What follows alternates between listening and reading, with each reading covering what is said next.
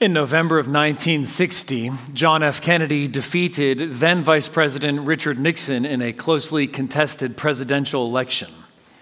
On January 20th, 1961, Kennedy was sworn in and delivered his inaugural address. Shortly after the speech, Nixon met Kennedy's aide and speechwriter, Ted Sorensen. Nixon said to Sorensen, There were some parts of that speech he would have liked to have said. Sorensen asked, Do you mean the bit about ask not what your country can do for you? Nixon replied, No. The part beginning, I do solemnly swear. Envy is anger at someone else's good fortune. Envy is sorrow over someone else's success because it's a success that you want and that you lack. Envy is a vice that its perpetrators never enjoy and rarely confess. The envious are often unaware that they're being motivated by envy. You could be being blindly driven by envy and not even realize it's the gas that's in your tank. Envy comes from comparing yourself to someone else, seeing some good they have that you don't, and deciding that's wrong. Deciding that you deserve that more than they do. That's why, like Nixon with Kennedy, we're often tempted to envy those who are closest to our own gifts and callings. If enough people in enough states had voted differently, Nixon would have been president. If you work in politics, you're more likely to envy a more successful aide or candidate than you are to envy a movie producer or a painter. You envy those who are just like you, only better. Who and what do you envy? A coworker is promoted to a role that you are more qualified for. Or maybe you have a coworker whose natural talent enables them to just do more work and do it better, somehow do it faster, and it's still of a high quality. And so then they get all the more interesting assignments that seem to just flow their way. Maybe a friend got asked out on a date by someone you were interested in and someone you thought you were closer to. Maybe it's someone who just bought a house that's bigger and better than yours. Or anyone who owns a home at all since you've been renting for years. Maybe it's a friend's vacations, where they go, how often they go. Maybe you envy a friend who just got married or one who just got pregnant. Have you ever envied a friend's health? Or beauty, or the fact that they seem to be on everybody's invite list while you get overlooked. If none of those possible targets of envy hit home, I bet what you do envy has been bubbling up in your mind while I've been talking. If not, just take a second and think. Who do you envy? What do you envy?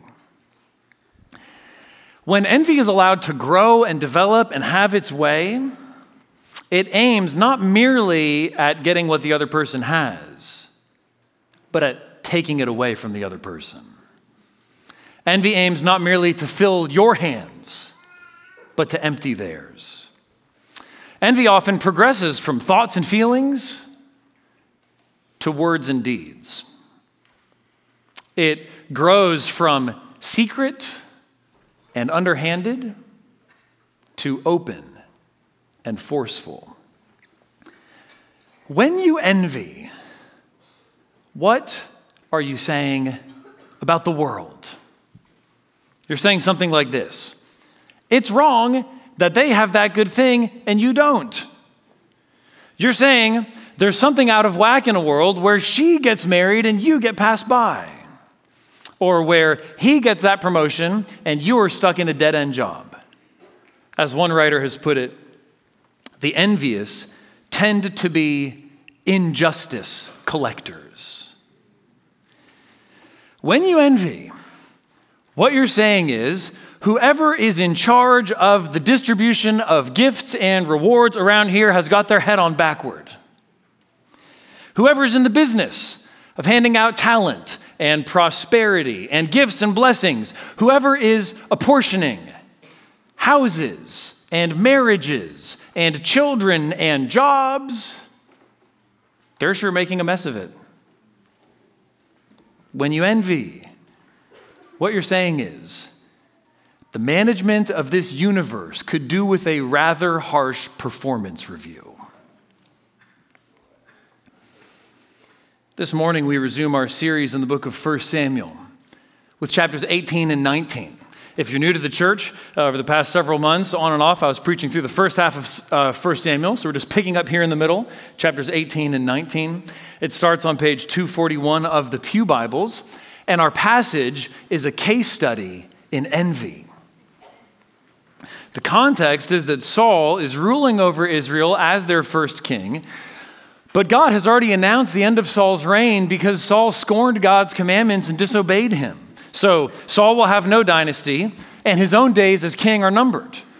Saul doesn't yet know explicitly who's going to replace him as king. But two chapters before this, unknown to Saul, the prophet Samuel anointed young David to be the next king of Israel. And then in chapter 17, David single handedly defeated Goliath and rescued Israel from the Philistines. So Saul should be starting to put two and two together. There's going to be a replacement, and here's this rising star. Saul should be reading the writing on the wall. And therefore, he should be submitting to the Lord's will in evidently raising up David to replace him. But Saul's not going down without a fight. If envy is the problem, What's the solution? Trust God's character, submit to his will, and patiently wait for his glorious eternal reward. I'll say that again. If you'd like, write it down, take it as the big idea for the sermon. It's how to pull up envy by its roots. We see the elements of this throughout the passage. If envy is the problem, what's the solution? Trust God's character, submit to his will, and wait patiently for his glorious eternal reward. There are two main forces that drive the plot of 1 Samuel 18 and 19. The first is God's election of David, which means that he is unstoppably committed to putting David on the throne of Israel. The second force is Saul's envy of David and his increasingly open efforts to kill him. The whole drama of our passage comes in the clash between God's unstoppable purposes and Saul's implacable opposition. So, to see how God's purposes overcome Saul's envy, we're simply going to walk through the narrative in four parts. Point one envy. Envy. This is the dominant note in chapter 18, verses 1 to 16.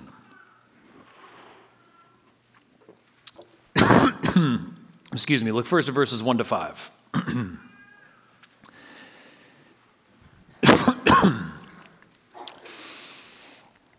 as soon as he had finished speaking to Saul, the soul of Jonathan was knit to the soul of David. And Jonathan loved him as his own soul. And Saul took him that day and would not let him return to his father's house. Then Jonathan made a covenant with David because he loved him as his own soul. And Jonathan stripped himself of the robe that was on him and gave it to David, and his armor, and even his sword, and his bow, and his belt. And David went out and was successful wherever Saul sent him, so that Saul set him over the men of war. And this was good in the sight of all the people and also in the sight of Saul's servants. So the story picks up right after David kills Goliath and rescues all of Israel from their Philistine oppressors. In response, Saul makes David a full time member of his royal staff. And Jonathan, Saul's son, makes a covenant with David. That is a binding commitment. This is basically a declaration of permanent friendship and loyalty. Not only that, but Jonathan takes off his own princely garments and gives them to David along with his military equipment. This seems to be a symbolic gesture. Jonathan, as Saul's son, would naturally be considered heir to the throne. But here, Jonathan is recognizing David as God's chosen heir. By God's sovereign will, David has taken Jonathan's place. And yet, Jonathan delights in David and is devoted to David. Jonathan was willing to freely yoke himself to someone who was both surpassing him and supplanting him. Humble friends are the best friends. One of the toughest tests of a friendship is how you respond when your friend gets something you want but don't have. And some of you, brothers and sisters, do a fantastic job of this. I can think of one married couple who dearly desire children and the Lord has not yet given them children. And instead of growing bitter or envious, they pour themselves out in loving and sacrificial service to families, to children, to newly married couples, to single people, pouring themselves out to the very people to whom God has given that gift they want but lack. What a beautiful picture of selfless, others focused love and care. Prosperity and adversity equally test a friendship. Some friends shrink back when you suffer, others shrink back when you succeed. Some friends struggle to bear your burdens, other friends struggle to bear your blessings. In verse 5, we learn that Saul appointed David to be a military commander and that God continually gave David success in battle. David's prosperity here in the narrative is a sign that God is with him. It's God who's winning all those battles for him. And the text implies that David is a faithful steward of all that Saul gives him, like Joseph was with Pharaoh in Egypt. As we'll see throughout the passage, David is a profile of faithfulness under adversity. He's like a wind up toy of faithful service. Wherever you drop him, no matter the circumstances, no matter the role, no matter the opposition, he'll just march forward in faithful stewardship. He'll serve God and the human authority over him, no matter whether that human authority is out to get him. Verse 5 tells us the result of David's faithful service. And this was good in the sight of all the people, and also in the sight of Saul's servants. Everybody loves David. Jonathan loves him. Saul's servants love him, his troops love him, everybody loves David. Well, almost everybody. Look at verses 6 to 9.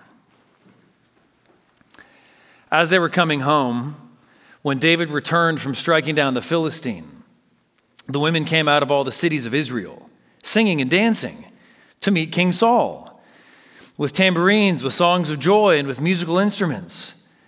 And the women sang to one another as they celebrated. Saul has struck down his thousands, and David his ten thousands. And Saul was very angry, and this saying displeased him. He said, They have ascribed to David ten thousands, and to me they have ascribed thousands.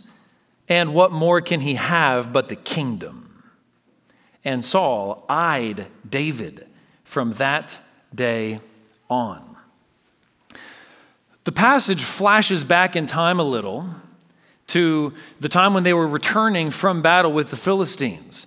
The Israelites naturally broke out into songs that celebrated God's victory, the deliverance he gave, but Saul didn't like the lyrics.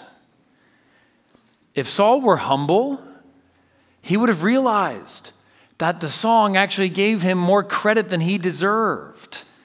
When David killed Goliath, that was it for the Philistines. Basically, with that one victory, David won the whole battle for them.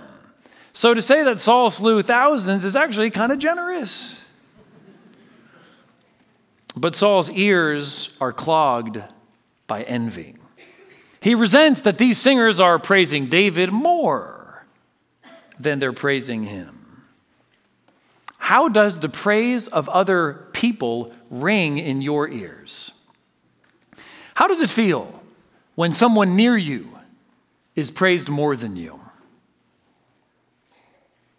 The roots of Saul's envy included the fact that he desired praise from people more than praise from God.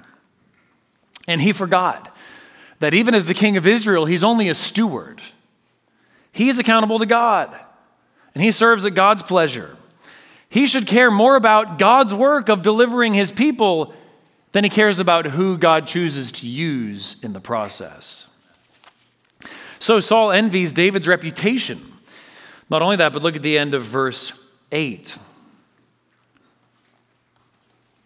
And what more can he have but the kingdom? Saul's suspicious of David's rise. He suspects that the people are going to want to make David king. Like I said earlier, God had already told Saul that he was being replaced. Uh, and so, if Saul trusted God's character and submitted to his will, he would have welcomed his replacement with open arms. Instead, looking at verse 9, and Saul eyed David from that day on. Saul eyed David in the sense of envy, jealousy, what many cultures call the evil eye. He's eyeing him to do him harm. Saul is looking out for David, not for his good, but to try to find a way to hurt him and stop his rise. So here's a test of whether you are envying others or trusting in God's sovereign distribution of rewards. When life doesn't go your way, where do you look? Do you look to God's character and a renewed trust in Him? Do you look to His Word to see what lessons God might be intending to press home upon you through this disappointment? Or do you look at other people with envy? Do you think, if I can't have it, why do they get it? Members of CHBC, I'm not sure if you realize it, but our church covenant is an anti envy. It's right there in the line. We will rejoice at each other's happiness and endeavor with tenderness and sympathy to bear each other's burdens and sorrows. And that is just a paraphrase of Romans 12 15. Rejoice with those who rejoice, weep with those who weep. The opposite of envy is the kind of love that rejoices in others' successes, especially when they outshine yours.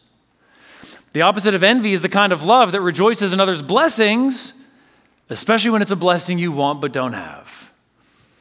And the opposite of envy is the kind of love that responds to others' suffering, not with any hint of a kind of sick satisfaction, but with tender and patient care. Saul's eye was on David for evil, but our eyes should be on each other for good, for burden sharing, for rejoicing together, for helping each other bear the load of the trials God has put in our lives. When you see God drop a big fat blessing that you would love to have into somebody else's hands, do your eyes darken with envy or light up with joy? How can you come to live like that? How can you put envy to death and find the freedom of self forgetfulness? Trust God's character, submit to his will, and wait patiently for his glorious eternal reward. Here's how Spurgeon put all of this. The cure for envy lies in living under a constant sense of the divine presence, worshiping God and communing with Him all the day long, however long the day may seem. The more of heaven there is in our lives, the less of earth we shall covet. The fear of God casts out envy of men. The death blow of envy is a calm consideration of the future. but sadly, that's not at all what Saul was doing. Uh, look at verses 10 and 11. The next day, a harmful spirit from God rushed upon Saul, and he raved within his house while David was playing the lyre, as he did day by day. Saul had his spear in his hand, and Saul hurled the spear, for he thought, I will pin David to the wall. But David evaded him twice. Here, God is carrying out judgment on Saul. He sends this harmful spirit to punish Saul, to inflict pain on him as a fitting repayment for Saul's disobedience. And like he was doing back in chapter 16, David is playing music to comfort and soothe Saul. He's serving Saul in his suffering.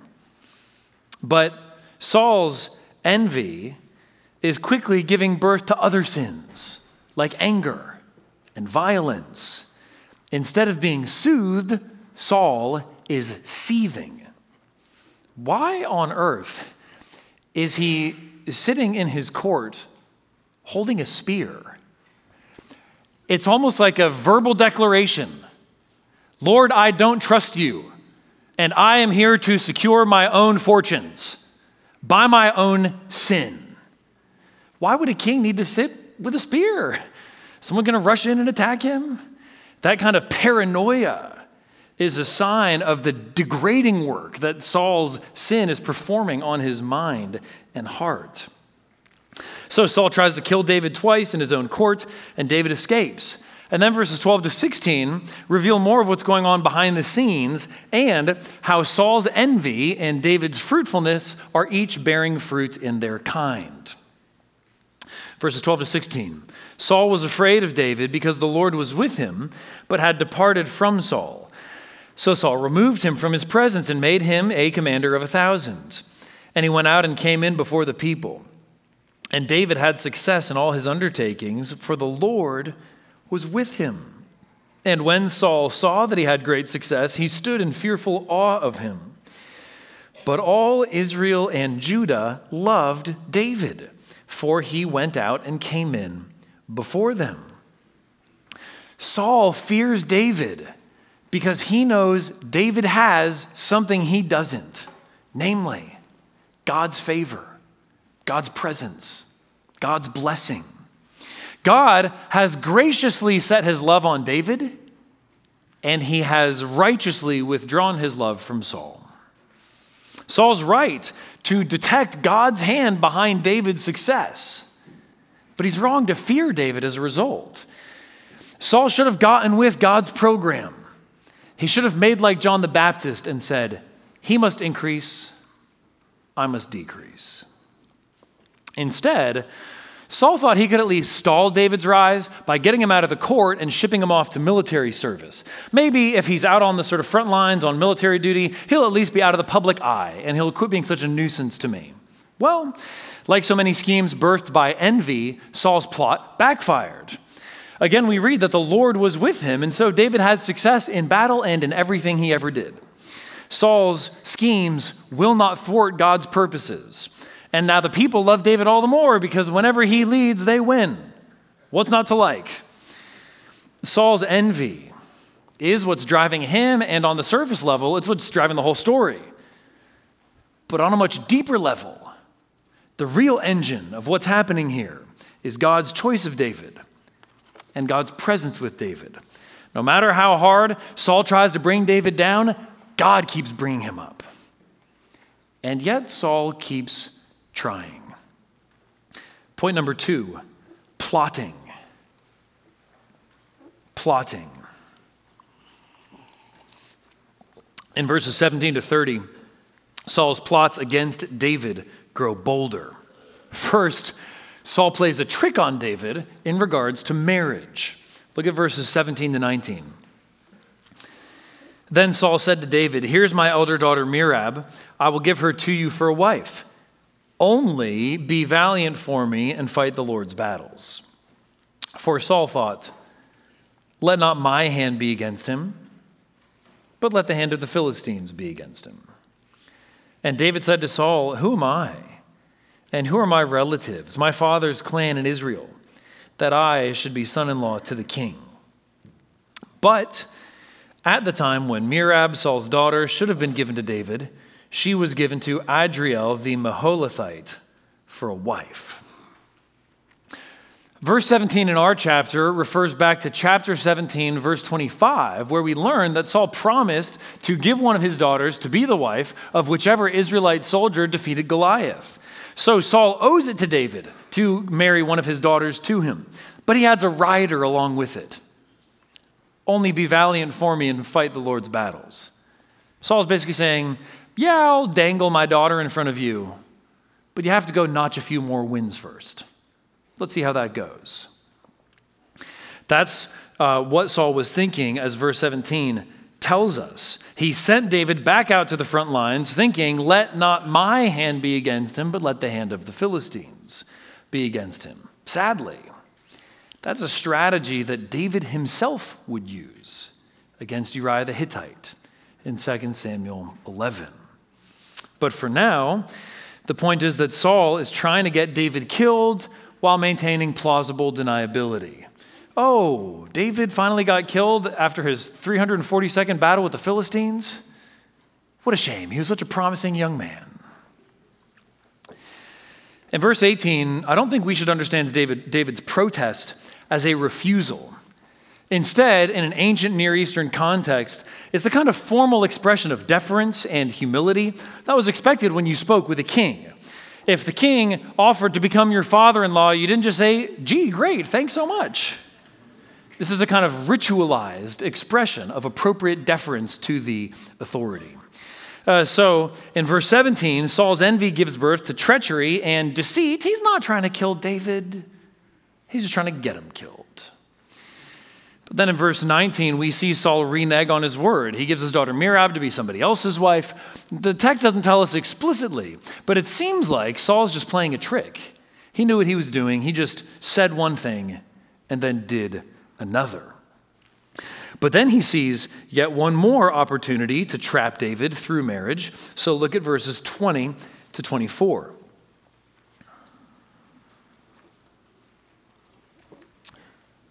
Now, Saul's daughter Michal loved David, and they told Saul, and the thing pleased him.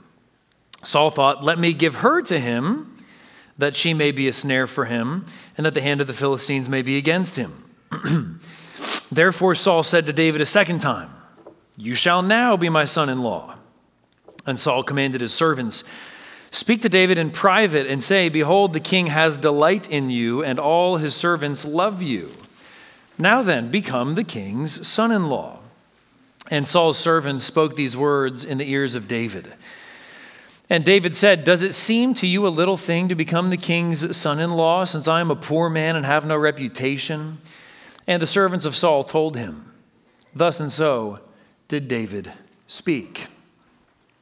Different daughter, same plot. When Saul learns that Michal loves David, he spots another opportunity to harm him. So he sends servants as intermediaries, makes the same offer, and David offers the same kind of reply of ritual self abasement. But what does Saul mean by saying that Michal will be a snare to him and the hand of the Philistines will be against him? We only learn that in the next verse, verse 25. Then Saul said, Thus shall you say to David, the king desires no bride price except a hundred foreskins of the Philistines, that he may be avenged of the king's enemies. Now David thought to uh, now Saul thought to make David fall by the hand of the Philistines.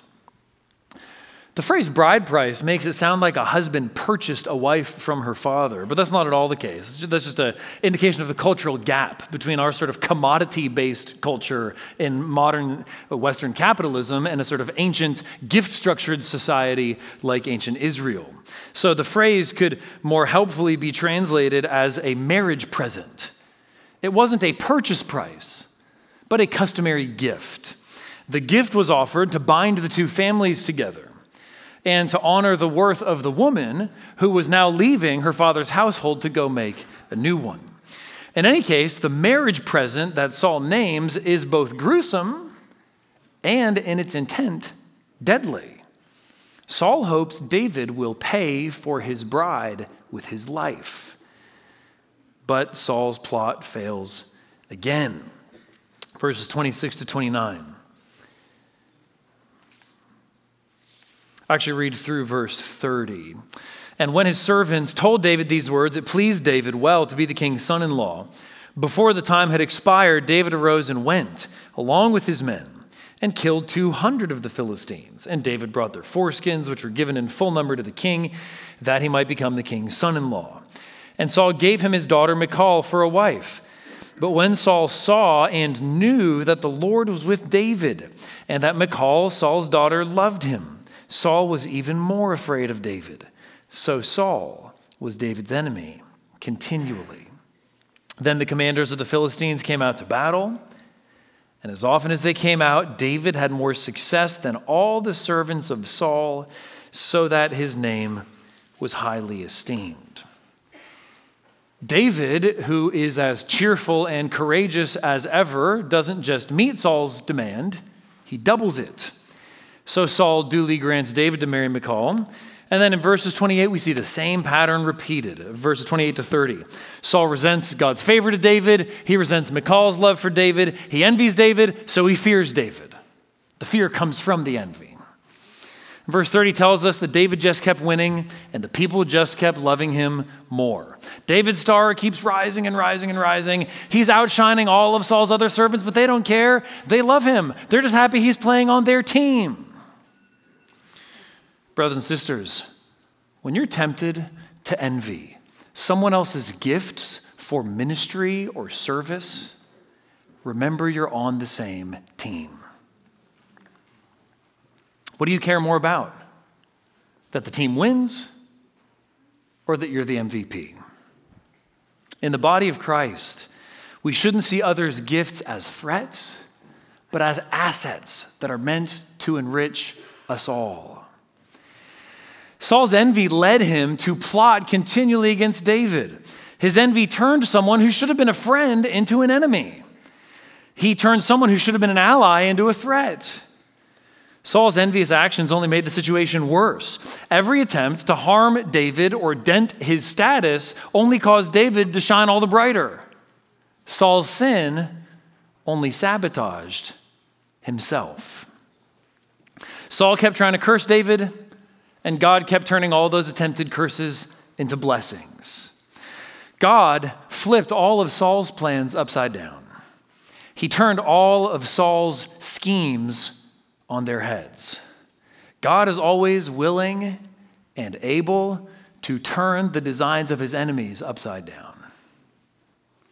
So if your life looks like it's upside down, look up Wait patiently for the Lord to act.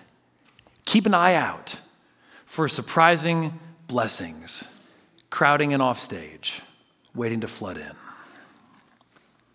As we sing in the hymn, God moves in a mysterious way. Ye fearful saints, fresh courage take. The clouds ye so much dread are big with mercy and shall break with blessing on your head. Judge not the Lord by feeble sense but trust Him for His grace behind a frowning providence.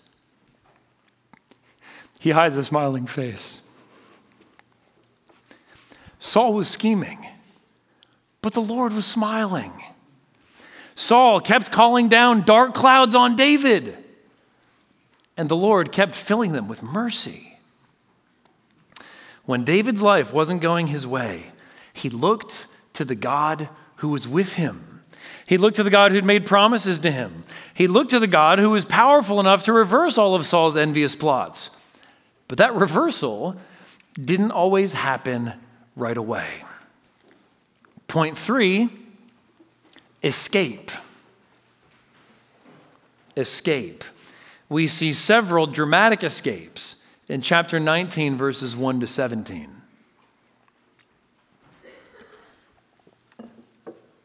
These escapes teach us that when God's people are on the run, God goes with us and goes before us. Sometimes faithfulness looks like trusting God while fleeing from danger. Look first at verses 1 to 3 in chapter 19. And Saul spoke to Jonathan his son and to all his servants that they should kill David. But Jonathan, Saul's son, delighted much in David. And Jonathan told David, Saul, my father, seeks to kill you. Therefore, be on your guard in the morning. Stay in a secret place and hide yourself. And I will go out and stand beside my father in the field where you are. And I will speak to my father about you. And if I learn anything, I will tell you. In verse 1, Saul shifts his strategy from secret scheming to open assault. He enlists his servants and his own son Jonathan in trying to kill David. It's as if Saul calls a staff meeting at the beginning of the week and says, All right, folks, priority number one for this week is to get David dead. All other projects on hold till further notice. And this, despite the fact that he himself knows that his servants love David, like he said back in chapter 18, verse 22. So Saul's evil is breaking through barriers, it's growing, it's got a mind of its own, it's got momentum. Before, it seems like his conscience restrained him from taking any direct action against David. Let not my hand be against him, but let the hand of the Philistines be against him. But now, this sin, like all sin, has its own momentum. It's like driving down a steep hill in a car whose brakes are disabled. You might think you're in control, but your car has other plans, and you'll only discover them when it's too late. If you're not a believer in Jesus, have you ever crossed a moral line that you set for yourself? Have you ever done something that you know was wrong and then said, I'm not going to go any further, and then you still went further? If so, I hope you could see a little bit of yourself in Saul right here. And so, my question for you would be how can you escape from sin's downward gravity? How can you be free of that power? These verses show us not only Saul's treachery, but also Jonathan's costly faithfulness. So, Jonathan in these verses becomes a peacemaker, knowing that his father is against David. Jonathan steps in and steps up for David. This is a bold and risky move. As Matthew Henry put it, never was a friend so surprisingly kind as Jonathan. And so Jonathan pleads with his father on rational, moral, and theological grounds. Look at verses 4 to 6.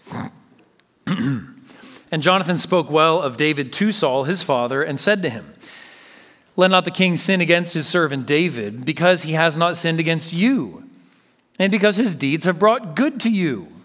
For he took his life in his hand, and he struck down the Philistine. And the Lord worked a great salvation for all Israel. You saw it and rejoiced. Why then will you sin against innocent blood by killing David without cause? And Saul listened to the voice of Jonathan. Saul swore, As the Lord lives, he shall not be put to death. Jonathan is saying, David has done you no wrong. Instead, everything he's done has brought good to you, and you yourself said so. So now, if you harm him, it'll be without cause. You'll be dirtying your own hands with innocent blood. And so, at least for now, Saul relents. He changes his mind. He even declares an oath in the name of the Lord that no one is going to put David to death. A few chapters from now, on into the book of 2 Samuel, chapter 7. God will make a promise to David that one of his descendants will reign on his throne forever. That descendant is the Lord Jesus Christ, the incarnate Son of God. And one of the most eye opening and fascinating patterns in all of Scripture is the way that God, in his sovereign providence, ordained for David's life to anticipate details in the life of Jesus, both what happened to him and then the way he wrote it down in the Psalms. So that we get, we get David both reflecting on his own experience in a way that points forward to Christ, and also even prophesying about stuff that didn't happen to him, but that would happen to Jesus. So here's just one parallel. One of those parallels between the life of David and the life of David's greater son is in being persecuted without cause. So, right here, what's happening to David, he later would write in Psalm 69, verse 4 More in number than the hairs of my head are those who hate me without cause. Mighty are those who would destroy me, those who attack me with lies. And on the night before his death, Jesus in John 15 25 cited this very passage. He said, The word that is written in their law must be fulfilled. They hated me without a cause. Jesus was hated without a cause because sin is irrational. Sin doesn't make sense. The more questions you ask about sin, the less sense it makes. God is all of our maker. So why have we all rejected him? God is supremely generous. So why do we resent his commandments as if they're rules laid down to limit our joy? God is infinitely satisfying. So why do we seek satisfaction everywhere else but him? God is a perfectly impartial judge. So why do we fool ourselves into thinking that our good works will be enough on the day of judgment? Sin is senseless, and Christ was persecuted without cause. And if you know your own heart at all, you know that deep within you is a senseless, self sabotaging desire to put yourself first without regard for God and at the expense of others. That's the essence of sin. And that's the deep root of envy. And God promises to judge those who persist in sin, to deliver them into eternal punishment. And yet, in His mercy, God sent His Son to fulfill His promise to David and to bear that punishment for us on the cross. Jesus died in human terms without cause. And yet, the ultimate cause was God's grace paying the debt for the sins of all who would turn from sin and trust in Him. On the third day, Jesus rose from the dead. Now he reigns at God's right hand in power and glory, and he calls all people everywhere to turn from sin and trust in him. If you've never believed in Jesus, turn from trying to be your own master, your own center of gravity, your own supreme satisfaction, and trust in him alone to save you. Back in verse 7, we see how Saul has changed his mind about David but it's not real repentance. It's not the kind of U turn from self that we were just talking about. It'll only take the briefest time to show that the change was superficial. So, verse 7 Jonathan called David, and Jonathan reported to him all these things. And Jonathan brought David to Saul, and he was in his presence as before. But then look at verses 8 to 10. And there was war again. And David went out and fought with the Philistines and struck them with a great blow, so that they fled before him. Then a harmful spirit from the Lord came upon Saul as he sat in his house with his spear in his hand. And David was playing the lyre. And Saul sought to pin David to the wall with the spear, but he eluded Saul so that he struck the spear into the wall. And David fled and escaped that night. Saul just swore an oath in the Lord's name that no one would kill David, and here he is flinging his spear at him again. And so David has to escape again. But Saul's pursuit doesn't stop there. Look at verses 11 to 17.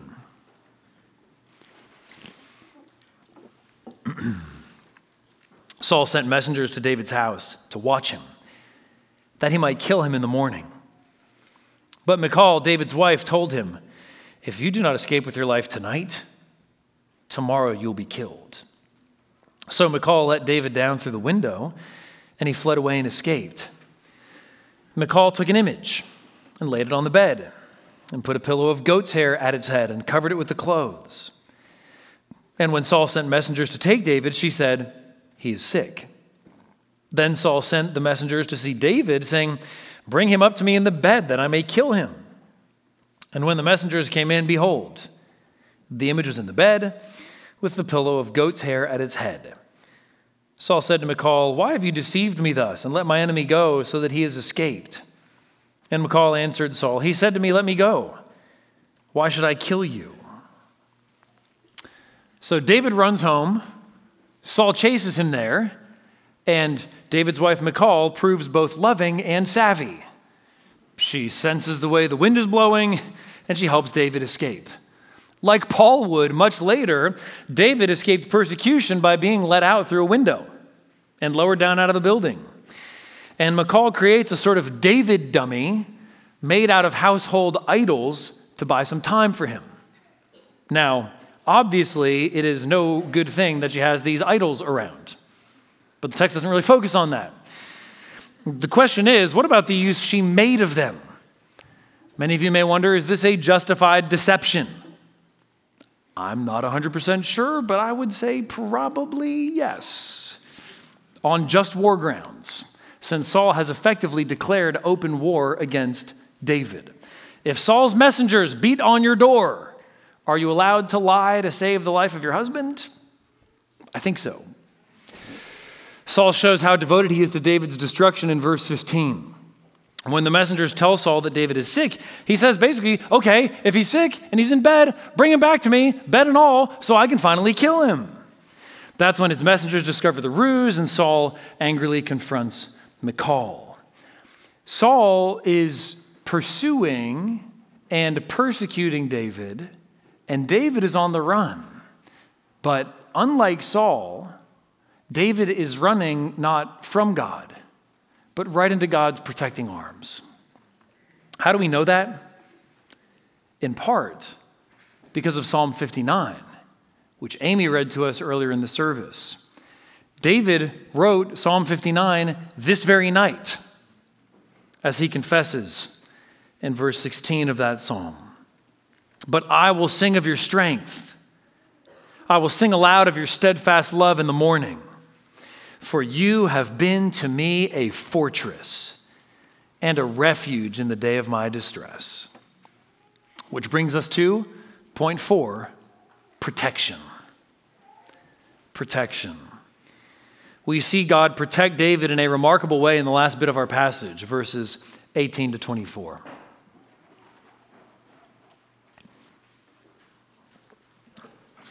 Start with verses 18 and 19. Now David fled and escaped, and he came to Samuel at Ramah and told him all that Saul had done to him. And he and Samuel went and lived at Naioth. And it was told Saul, Behold, David is at Naioth in Ramah. David is a refugee. He is seeking asylum with Samuel in the region of Ramah. He's finding Samuel now in this city called Naioth. And as we're going to see in a minute, Samuel is presiding there over a kind of college of prophets. So David is hassled and harried, and now he's even homeless. He's taking shelter, he's forced to rely on other people's hospitality. He's needy and weak. And none of that is any sign of God's displeasure. Just like we've seen in our studies in Job, the Bible has a large category for innocent suffering. Like with Job, none of David's sufferings here are tied to his sins. He would later sin and suffer for it, but right here, he's innocent of anything that Saul could charge him with. So, if you looked at David's life right here, and this is all you knew, you could not judge David's character from his circumstances. Just like Job's friends. If you brought the sort of Job's friends theology and they'd say, David, you must have done something. But that's not the case.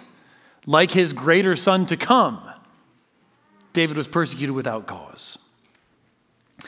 And so God goes out of his way to even show his favor to David in the midst of these trials. That's what's going on in verses 20 to 24. Then Saul sent messengers to take David. And when they saw the company of the prophets prophesying, and Samuel standing his head over them, the Spirit of God came upon the messengers of Saul, and they also prophesied. When it was told Saul, he sent other messengers, and they also prophesied. And Saul sent messengers again the third time, and they also prophesied. Then he himself went to Ramah and came to the great well that is in Secu. And he asked, Where are Samuel and David? And one said, Behold, they are at Naioth in Ramah.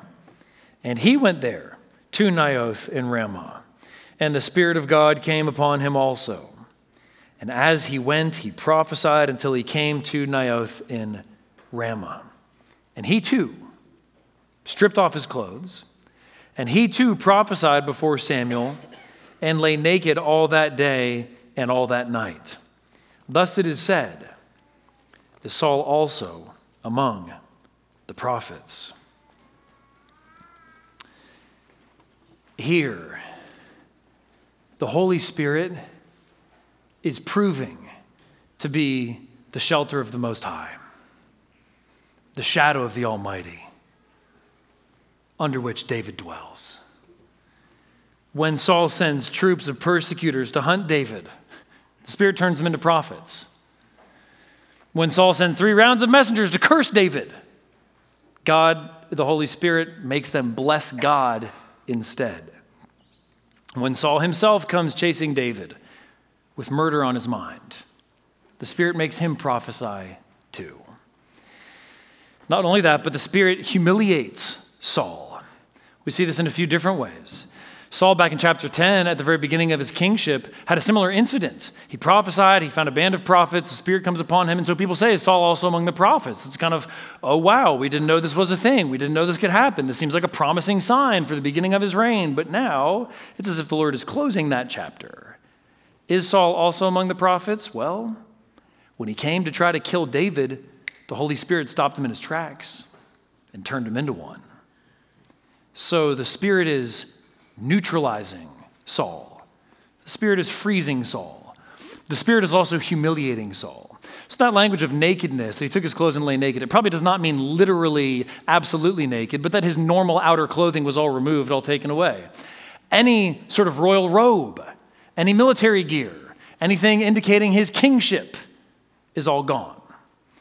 Just like Jonathan willingly disrobed himself to put his princely garments on David, now it's as if the Holy Spirit is sovereignly, single handedly removing that sign and status of kingship from Saul. And so Saul's laying there on the ground. No spear in his hand, no royal garments on. He's been neutralized. So the Spirit is acting here as a kind of force field around David. Threats coming in, and when they get too close, they get zapped. The Lord is protecting David in a remarkable way. Sometimes, in God's providential protection of his people, he intervenes directly, miraculously, in marvelous ways. Sometimes he stops his enemies in their tracks. But even when he doesn't, we can trust God's protection. David wrote Psalm 59 when the men came to his house. He didn't know this would happen. He didn't know that the Holy Spirit would set up a perimeter around him. He was trusting in God when the threat was knocking on the door. In the midst of his distress, he cried out to the Lord and made the Lord his refuge. That is what you can do and should do in every trial the Lord sends you, right there, right now, in the midst of the trial, as your first spiritual reflex, regardless of what the outcome will be. Make the Lord your refuge. Very often, God doesn't preserve us from trials, He preserves us in trials. God displayed His faithfulness to David, not by keeping him out of trouble but by keeping that trouble from sinking David's soul. When you're feeling hard pressed by trials, all sorts of new temptations crowd in bitterness or anger at God, envy of those who aren't suffering, growing weary and losing heart, the temptation to simply quit, or craving in and car, uh, caving in to some sin as a pressure release. How can you fight all those temptations? By fleeing to God for refuge and seek help from other believers, like David did by going to Samuel. At this point, David's story makes very little sense to human reason. This is the next king? Then why is God putting him through the wringer? What's going on here? Why is he letting his enemy chase him all over Israel? Is this just random? It might have looked random. The theologian Oliver O'Donovan has written Randomness is the inscrutable face which providence turns to us when we cannot trace its ways or guess its purpose. To accept that face is to accept that we cannot plan for the best as God plans for the best, and that we cannot read his plans before the day he declares them. If it feels like God is crushing you, maybe he's treating you like a freshly picked herb. He is grinding you up, but gently between his fingers with just enough pressure so that the fragrance of a newly Christ like character will come out and bless all those around you. God leads us all through different trials, but in all of them, He's the one leading us. If envy is the problem, what's the solution? Trust God's character, submit to His will, and wait patiently for His glorious eternal reward. That's how David spiritually survived Saul's persecutions. He made God his refuge. He fixed his eyes on eternity's horizon.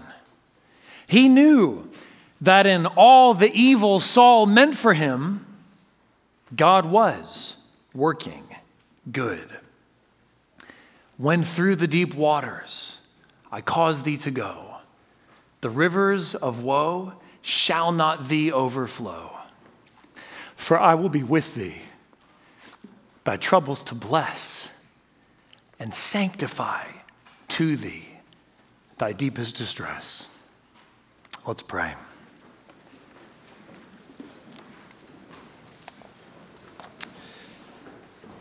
Heavenly Father, we praise you because you are a God who's with us in the waters and the flood. We praise you because you're with us in the fire. We praise you because you never leave us nor forsake us, and you cause all things to work together for good for us. Pray that we would trust you to provide all we need and to satisfy us forever. In Jesus' name, amen.